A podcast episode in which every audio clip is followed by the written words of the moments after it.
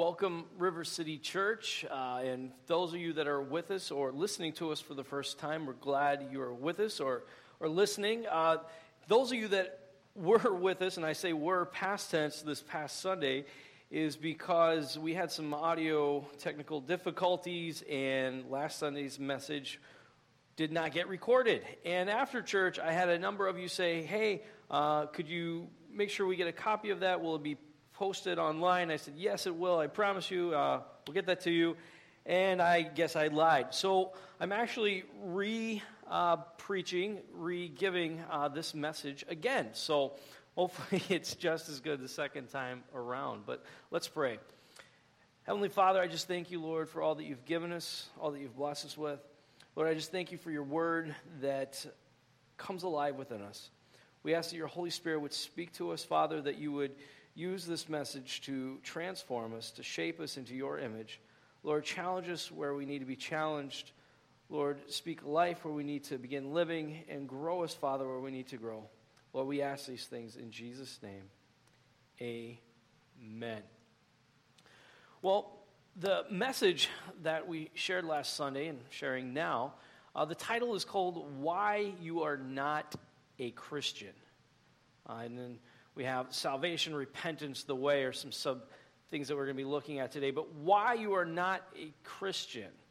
It's a little bit of a, a, provocative title, maybe some of you listening are doing the same thing that a few faces did Sunday when we, when we said this why you are not a Christian. It, it's, a, it's a little uh, bit of a provocative title, it's intentionally jarring, and this is to get us thinking what is a Christian, and why do I claim to be one? So this morning, we're, I want us to be thinking uh, a little bit, and, and not just thinking, but I want us to, as we think about these questions, as we look at God's Word, ask the Holy Spirit to help us with our, our thinking. We know that when we come to Christ, there's a renewing of our mind, that we actually begin to, to think and see, uh, think about and see the world differently through the eyes of Christ, through the heart and of Christ. Christ is that, that lens that we are to interpret everything around us. And so, Let's ask the Holy Spirit as we listen to this to, to help us answer these questions. People outside of Christianity have a lot of different ideas as to what a Christian is. Um, some are positive and, and, and others are negative, and, and most of them, if you watch any videos online of people randomly being asked on the street, what is a Christian, you get a lot of confused answers, a lot of varying answers on, on these questions of what is a Christian? And so this morning, I just want us to ask a little bit what does Christian, quotation, mean to you? What does being a Christian mean to you? You can go ahead and think about it, and you may have some answers ready to go from Sunday school when you were a kid. You may have your own thoughts or ideas. Uh, if, if we look at the, the history of the, the word Christian, um, the original church in the New Testament, the early church, they didn't call themselves Christians, actually. They initially called themselves terms like brethren or brothers and sisters in Christ, the faithful, the elect, meaning those that have, have chosen Christ, uh, were set apart, different from those who haven't, saints, also uh, anointed, those who have been set aside by God, believers, those who believe in that term believer doesn't just mean someone who believes, oh yeah, Jesus exists, or yes, he is the Son of God, but they, they actually believed everything. It's an act of believing. They were putting it into practice. So the word Christian is actually given to people of faith who follow Jesus by the Greco Roman culture around them. This word Christian was first used in the city of Antioch, a Greco Roman uh, city. And, and there was no other religious group as diverse and as radical in how they were impacting the cities they lived in as were the believers at that time. They were calling each other brethren, faithful, elect, saints, believers, as we just said. And so what was happening is you had this group of people now that, unlike many of the other religious groups uh, or civic groups, they all where they all looked the same. This ancient city of Antioch, it was around, uh, like many cities, it was in a circular form, high walls, and inside it you had a, at the center was a marketplace, and everyone would bring their unique uh, languages, their, their skills, their crafts, and they would sell them and they would mingle. But then everyone was, for the most part, kind of like in Chicago, they were compartmentalized in their little areas. So you had, you had uh, the blacks over here, you had the, the uh, Arabs in this side, you had the hipsters with their scarves and their coffee on the other side. Okay, maybe they didn't have that in Antioch, but, but similar to Chicago, they're very compartmentalized in ethnic and cultural groups.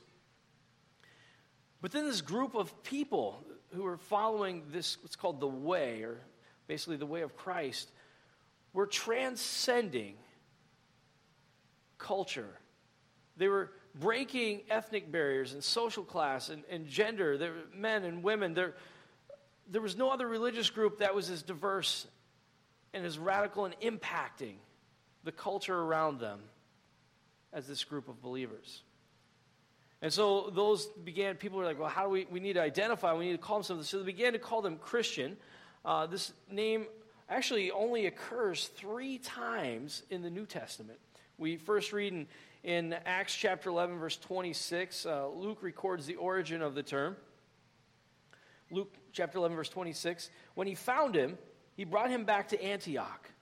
Both of them stayed there with the church for a full year teaching large crowds of people. It was at Antioch that the believers were first called Christians.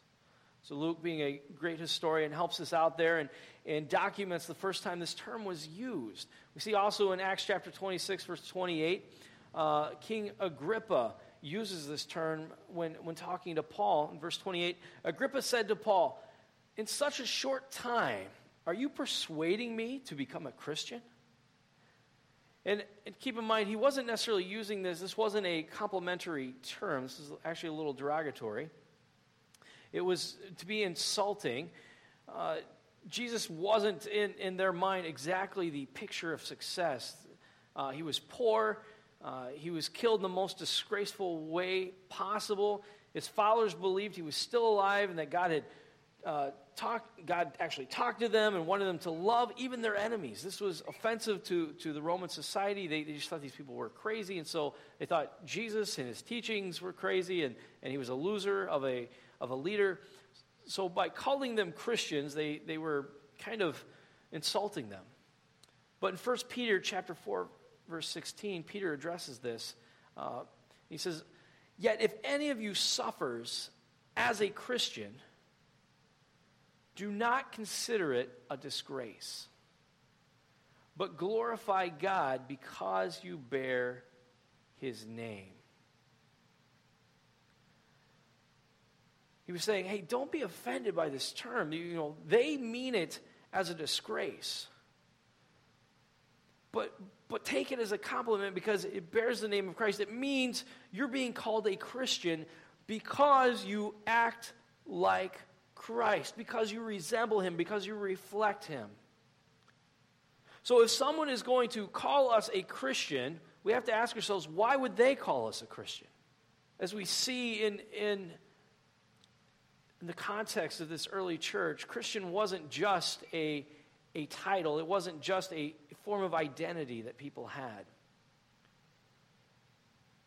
See, the world around them came up with this term that they put on them. But it was actually the church, it was the believers who gave definition to the term Christian. So we, as the body of Christ, we give definition. But now let's, let's talk about our, our own context right now. The word Christian has, has taken on a, a lot of different meanings to a lot of different people. Unfortunately, there's a lot of, of people who, who would call themselves Christians who are maybe just as divided and confused in what it means to be a Christian as the world on the outside. So let's ask ourselves if someone is going to call me a Christian, why would they? Is it simply because I tell them that I am? Is it because we tell them that we're Christians that they call us this? So, just something to think about as we try to answer this question does identifying myself as Christian make me a Christian? Does identifying myself as Christian make me a Christian? Just because I say, hey, I'm a Christian, does that make me a Christian? Let's ask this. If, if I put on a Packers jersey or a Colts jersey, because I, I still have my Colts jersey, I need to get a Packers jersey. Don't worry, I, I, I've learned to appreciate the Packers as a, as a Wisconsinite now. But if I put on a Packer jersey and I say, hey, I'm a Packer, does that make me a participating football player? Does that make me an actual member of the Green Bay Packers? If I tell my kids, I'm Batman, and I've done this, I've tried this, it doesn't, uh, they haven't bought into it yet. But no matter how many times I tell them, I'm Batman, and I even tried, I put on a mask. I put on the mask and I said, I'm Batman. They informed me that saying I'm Batman does not make me Batman. I laugh when, going back to the football theme, you know, after a Packers game, someone will be like, man, we fought hard. We, we, we won that game. And I'm thinking, we? Uh, no, we didn't win anything, okay? They won the game. We were sitting on the couch eating nachos. So, does saying, just because I identify myself as Christian, does that make me a Christian? So, I, I, Sunday, a lot of heads were answering, oh, I guess not. Just saying I'm a Christian does not make me a Christian. So, what does make me a Christian? Is it because of what I believe? Does what we believe make us Christian? Just believing that Jesus is the, the, Son of God, that he, he was born of a virgin birth, that he, that he lived a sinless life, that he, he died on the cross for us, that he rose again to life, that he's coming back, that all justice and peace is found in him, that hope is found in him. Does believing all of that make me a Christian? Satan believes all of those things about Christ.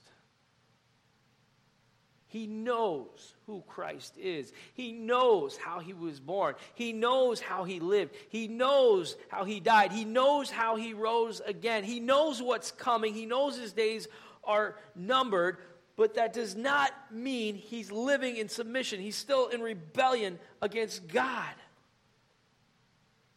So, does believing and knowing who Christ is, does that make me a Christian?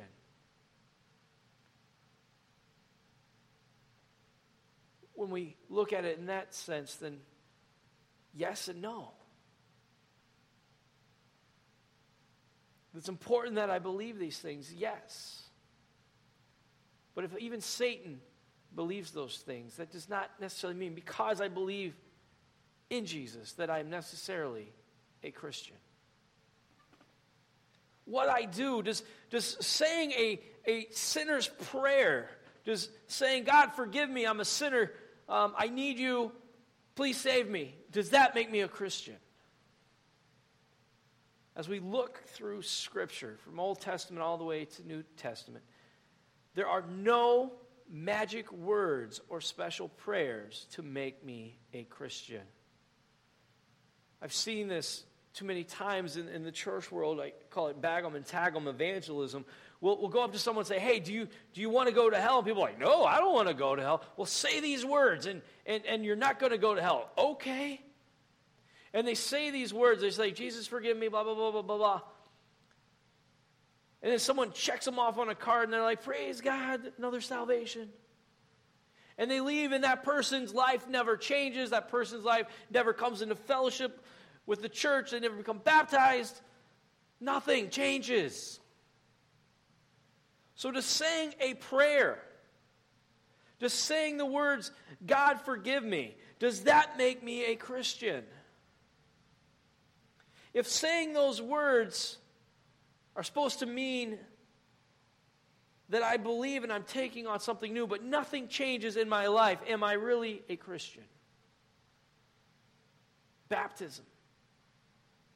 Just being dunked in water or as a child, if you were uh, sprinkled or whatnot, does baptism make us a Christian? Does baptism make us right with God? I may shock a few people here, but I'm going to say no, because we swim and take baths all the time. Is baptism good? Yes. Is it what Christ has called us to? Yes. Is there beautiful symbolism and power in that step and in that act? Is the Holy Spirit present? Yes.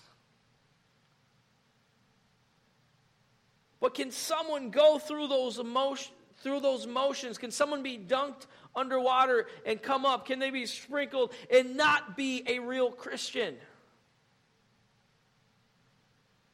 And I would say yes. Just because we've been submerged in water, just because someone's poured water on our heads, does not mean we are good with God. As we answering these questions, we're finding that the answer is yes and no. Yes, these are good things. Yes, these are markers of a Christian, but no, these do not make me Christian. What makes me a Christian? Is it because of how we live? Just trying to be a good person? Make me a Christian. I hear a lot of people, I, I talk to them and, and try to ask them, you know, how's your relationship with God? You know, or, you know, what's your faith background? They're, oh, I'm a Christian. Yeah, I, I believe in Jesus. I try to do, live a good life. You know, I try to do uh, more good things than bad things. The question, though, we have to ask ourselves is what does being a good person mean? By whose standards are we a good person? Unfortunately, often when we, when we say this, when we're thinking of this, it's by our own standards. Is it possible to self identify, call myself, or be labeled by the world around me as Christian, but I'm not actually following Christ? I'm doing Christ like things. I'm living a good life, which Christ calls us to do. But is it possible that we are doing these things but not actually following Him? Is it possible for someone to fulfill the qualifiers the world or even churches have put in place to be called a Christian, but have no active dialogue or relationship with God? The answer to that question is yes. Hell is full of Christians. Hell is full. That place outside, separate from the presence of God, is full of people who identify, who are called by the world, who are even called by churches, who, who meet the qualifiers that, that the world or their church has put on them to be called a Christian, and they are not in the presence of God. We know this because this is Christ's words himself, Matthew chapter 7, verse 15 through 23. Jesus is letting them know there's going to be false teachers, there's going to be false prophets, there's going to be people who teach you things that aren't true. That they're going to tell you things that sound nice, but they are not from God. There's going to be people who claim to know Christ. There's going to be people who claim to know Him and try to teach things, but they never knew Him. So he says, verse, verse 15 Beware of false prophets who come to you in sheep's clothing, but inwardly are ravenous wolves. You will know them by their fruits. Are grapes gathered from thorns, are figs from thistles? In the same way, every good tree bears good fruit, but the bad tree bears bad fruit. A good tree cannot bear bad fruit, nor can a bad tree bear good fruit. Every tree that does not bear good fruit is cut down and thrown into the fire. Thus you will know them by their fruits. He's saying there's going to be a lot of people claiming to be Christians. They look like trees, they look like fruit trees, but you will know Christian, a follower of Christ, by the fruit within their lives. He goes on in verse 21, and the title of this part of this passage is concerning self deception, meaning uh, Oftentimes, we deceive ourselves into thinking we are in right standing with God. We, we deceive ourselves into thinking we are following that movement and that, that leading of the Holy Spirit into truth, and yet we are not. So, Christ, he says himself, verse 21, not everyone who says to me, Lord, Lord. That word means like master, master. Not everyone who says to me, Lord, Lord, will enter the kingdom of heaven but only the one who does the will of my Father in heaven. On that day, many will say to me, Lord, Lord, we did not prophesy, did we not prophesy in your name, and cast out demons in your name, and do many deeds of power in your name? But then I will declare to them, I never knew you. What was that word knew? I never knew you. Go away from me, you evil doers. Or you creators, you doers of evil. See, he's saying that there will be many people who will stand before Christ. And they'll say, Jesus, you know, hey, we call you Lord, we, we call you our Savior. But their lives aren't actually submitted to Him. They're not actually living lives with God as their ruler. Because He said, But only the one who does the will of my Father in heaven. So there's many that are saying, God, we believe in you. Yes, you're amazing. But they're living their lives as though they are God. They are doing whatever they want, whenever they want rejecting the voice of God, rejecting God's word in Scripture. Many will do things, they'll say things as though they are doing it for Christ. But they are not in relationship with God. As Christ said, Those who abide in me will be with the Father as I abide in the Father. Christ is is in his Father as we are to be in Christ and Christ in us. It's not enough to call ourselves Christians. We must be in Christ. I am a firm believer that many of us would be very surprised right now to learn who is and who isn't in heaven right now. I know when we stand before God and we, we stand before Him and, and we hear those words, well done, good and faithful servant, and, and we're standing there and we are experiencing the wholeness and the, and the beauty of, of being restored holy in Christ and in the presence of God. And as we begin to be aware of what else is there, I believe without a shadow of a doubt we are going to be surprised who we see and who we don't. There are going to be big name uh, evangelists and, and preachers who have said, I've done this and I've done that for Christ. But when you look at their lives, when you look at the fruit,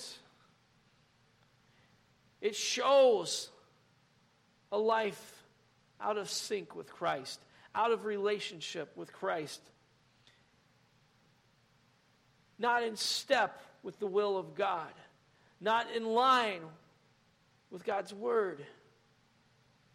And it should grieve us. It should, it should, this should be a passage that, that causes us to intercede and pray, God, may we never, may we never reject you. See, in Antioch around 2,000 years ago, it was the culture that, that believers, saints, followers of Christ, people of the way, it was the culture that these followers of Christ lived in that, that gave them the name Christians. But it was these Christians who gave definition to this term. See, they didn't have assurance of salvation through Christ because they were called Christians. They were called Christians because they had taken hold of and experienced what salvation in and through Christ really is about. See, calling yourself a Christian does not save you, does not make you right with God, does not mean because you have taken hold of his identity that you have taken hold of Christ. A lot of people are living, and this is what that passage in Matthew was talking about. They have basically stolen the identity of Christ. They have stolen his identity, they have put it upon themselves. We need to take a look at what salvation really is. To be a Christian, to, to, to be a follower of Christ means that we have taken hold of, we have received, we have, have uh, fully accepted Christ in all that he has done for us. His forgiveness for our sins, we have received his salvation. And the thing we have to realize is Christ has not saved us from hell. But from our selfish and sinful and destructive ways of living that, that earn us banishment from God's presence in the first place. Now, I'm not saying that, that God has, doesn't save us from hell. Yes, He does, but, but His goal is not to just save us from hell. Christ said, I came that you may have life and have it more abundantly. Paul talks about this in Ephesians chapter 2, verse 1 through 10. Paul talking about being made alive with Christ. Verse 1 Once you were dead because of your disobedience and your many sins. To be in Christ, there's obedience. And there's a being saved and brought out of those sins. Paul says here, verse 1 You were dead because of your disobedience and your many sins. You used to live in sin, just like the rest of the world, obeying the devil, the commander of the powers in the unseen world. He is the spirit at work in the hearts of those who refuse to obey God. See, a Christian is someone who obeys God. A, a non Christian, that, that, that fruit, when we obey God, there is blessings, there is hope, there is life, there is beauty that comes out of that produces fruit in our lives. When we live in disobedience to God, we are subject to the darkness, to the demonic powers of this world. We are not in relationship, we are not following God. Paul reminds them, verse 3, he said, All of us used to live that way. Every single one of us are equally sinners lost. We used to live that way. We were following the passionate desires and inclinations of our sinful nature. Whatever we wanted, just as our world around us says, whatever makes you happy, do it. It's, it's horrible advice. It was the same thing in their culture and their society. And Paul's saying, we all did this. He says, Continuing in verse 3 By our very nature, we were subject to God's anger just like everyone else. But God is so rich in mercy, and He loved us so much that even though we were dead because of our sins, He gave us life when He raised Christ from the dead. It is only by God's grace that we have been saved. For he raised us from the dead along with Christ and seated us with him in the heavenly realms because we are united with Christ. Again, there's that word united. We are with him, in him, in relationship with him. So God can point to us in all future ages as examples of the incredible wealth of his grace and kindness towards us, as shown in all he has done for us who are united with Christ Jesus. It's His work. We are saved by grace. We don't earn God's favor. We can't earn salvation. We can't earn the right to be called Christian. Rather, it is because of what He has done, because of His love, because of His grace, because of His mercy, that we have been given this new life and we are able to walk in relationship with Him. So, if we are not in relationship with Christ, it's not that we haven't earned it yet because we can't earn it. The reality is we just simply haven't taken hold of salvation. We haven't taken hold of Christ by truly submitting to Him, by truly receiving His grace and mercy. Going on, verse 8 God saved you by His grace when you believed. And you can't take credit for this, it is a gift from God. Salvation is not a reward for the good things we have done, so none of us can boast about it. Paul's saying salvation is it's not something you earn. Verse 10 For we are God's masterpiece. He's saying we are, we are like God's painting, his sculpture. We are a work in progress. He goes on, verse 10 He has created us anew in Christ Jesus so we can do the good things He planned for us long ago. See, part of salvation is, is we have received, we have taken hold of, we've accepted what God has for us, we've submitted to God's will, His plan for that, and that plan is to take us out of our brokenness, take us out of, of that sinful uh, recklessness that we, we live in, and bring us into submission to the will of God, which has beautiful purposes, plans of, of health and restoration, and, and living a life that reflects Christ. We are God's masterpieces. We are being shaped into that perfect image of Christ so that we can do the beautiful things that He has planned for us long ago. So if we are not allowing God to, to work in us, to create us anew, if we are stuck in our old ways or rejecting Christ's work, we are in essence rejecting Christ Himself. And we are unable to do those good things, produce that fruit that He has planned for us that call for us to change the world around us. See, we are to not be changed by culture and society around us, we are to change culture and society. The early Christians, they were changing the world around them. That's why they were given that name. They had to have some way of identifying this. Second part of, of what really makes us a Christian is repentance. Because without repentance, there's no salvation. Repentance is how salvation is taken hold of. How do we take hold of this free gift that we can't earn from God? By repenting, by saying, God, I need you. I need you. I am not good enough. I can't earn my way to you. I make a record of things, Lord, I need you. And, and part of that word repentance, too, it also means to, to turn away from 180 degrees. It means to stop walking in a direction that goes away from God and actually turn and begin walking in the direction towards God, which is following Christ. As we follow Christ, we are walking towards God. We are walking in God. Luke chapter 24, verse 47. It was also written that this message would be proclaimed in the authority of his name to all the nations, beginning in Jerusalem. There is forgiveness of sins for all who repent. A true Christian has received salvation.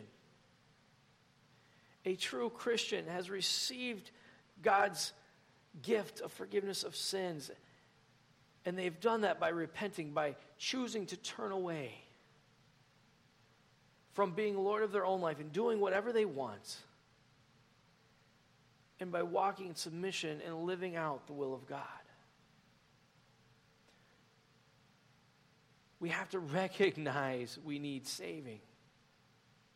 That Jesus has already done this work for us, that we, that we just need to take hold of it by taking hold of Christ. By taking a hold of all that He is and all that He has done for us and living the new life that He has given us. And that way of being and living that He has supernaturally put within our being, allowing that to unfold as we take this new life that God gives us. And there is, there, we, we did the series Super is Natural. And, and when we experience salvation, we experience a supernatural encounter with God. God's presence is separate. We're separated from God's presence. We're unable to be with God. But, but through Christ, we are made right with God. We have now earned the right uh, not earned, but we have received the right, we've received access to God through Christ because of his work on the cross. And where it's like as Christ was raised from the dead, as we read, we are also raised to new life, a new way of living, a new way of living and being. And that old shame and that regret and the, the chaos and the turmoil of our old way of living is broken. But at that moment, we have a choice. It's been broken. We've been made new. We've been given salvation. It's not we earn our way to God, but now we have to make a choice to live, to take hold of that life that Christ has put within us. To follow that leading of God's Spirit that is now placed within us and is guiding and leading us to a better way. And that's the third thing we want to talk about the way the early Christians, they were called people of the way because they were living the way of Christ. They were fully submitted, fully and radically devoted to living a joyous life in Christ. A life that defied circumstance, a life that defied culture, a life that defied hopelessness, a life that defied chaos and anger and hatred and war. We are called to live the way of Christ. I can choose to live the way I want, or I can choose to live the way of Christ. Am I a Christian because that's what I or today's culture or some church says I am? No. Or am I a Christian because I have been made new by Christ in such a way that I reflect the radical image of Christ and the world doesn't know how else to label me? Is that why I'm a Christian? So, in closing, I want us to just reflect on God's word, reflect on these passages. Let's ask the Holy Spirit to speak to us. Have we stolen Christ's identity? Are we falsely and, and insecurely using the term Christian? Have we deceived ourselves into thinking we are okay with God when we are not? Am I a Christian? Because that's what I or today's culture or some church says I am? Or am I a Christian because I have been made new by Christ in such a way that I reflect the radical image of Christ, and the world doesn't know how else to label me. That is the kind of Christian I want to be. I want to be the kind of Christian that has fruit in their life, the kind of Christian that lives in obedience to God because that is what changes the world around me. That is what changes my situation. That is what changes my community. That is what changes and brings my family into health and life. I can call myself a Christian all I want. But unless I am following Christ, I am not leading my family to Christ, I am leading them to hell. Irregardless of what I call myself, irregardless of what a church calls me, irregardless of how much money I give a church, irregardless of how many times I go to church, if I am not walking in unity with Christ, if, I am not taking on the heart of God, if I reject the heart of God, if I reject what Christ is calling me to, I have rejected Christ and I am not in Him. I am not in relationship with me. He does not know me. I do not know Him. So, God, speak to us this morning. Holy Spirit, speak to our hearts. Lord, I thank you for your grace. I thank you for your mercy. I thank you that, Lord, at the moment we cry out to you, the moment we repent, you are there and you restore us, Father. Lord, I thank you that it's not by my doing, Lord, I am incapable of coming to you. Lord, I am capable of, of living in my own power the life that you're calling me to live. Lord, that is why I need you. That is why we need you. So, Father, I pray that your Holy Spirit would just reveal yourself to us. Lord, may we live lives of repentance. May we daily wake up and say, I choose to follow Christ. And Lord, when we stumble, Lord, when we fall, when we make mistakes, and you said that we would, Lord, may we be quick to repent. Lord, may we, may we not step out of that sensitivity to your spirit. Lord, speak to our hearts. Lord, revive your life within us. Lead us into what you are calling us to. Lord, may we follow you to all that you have for us. Lord, we ask this in Jesus' name.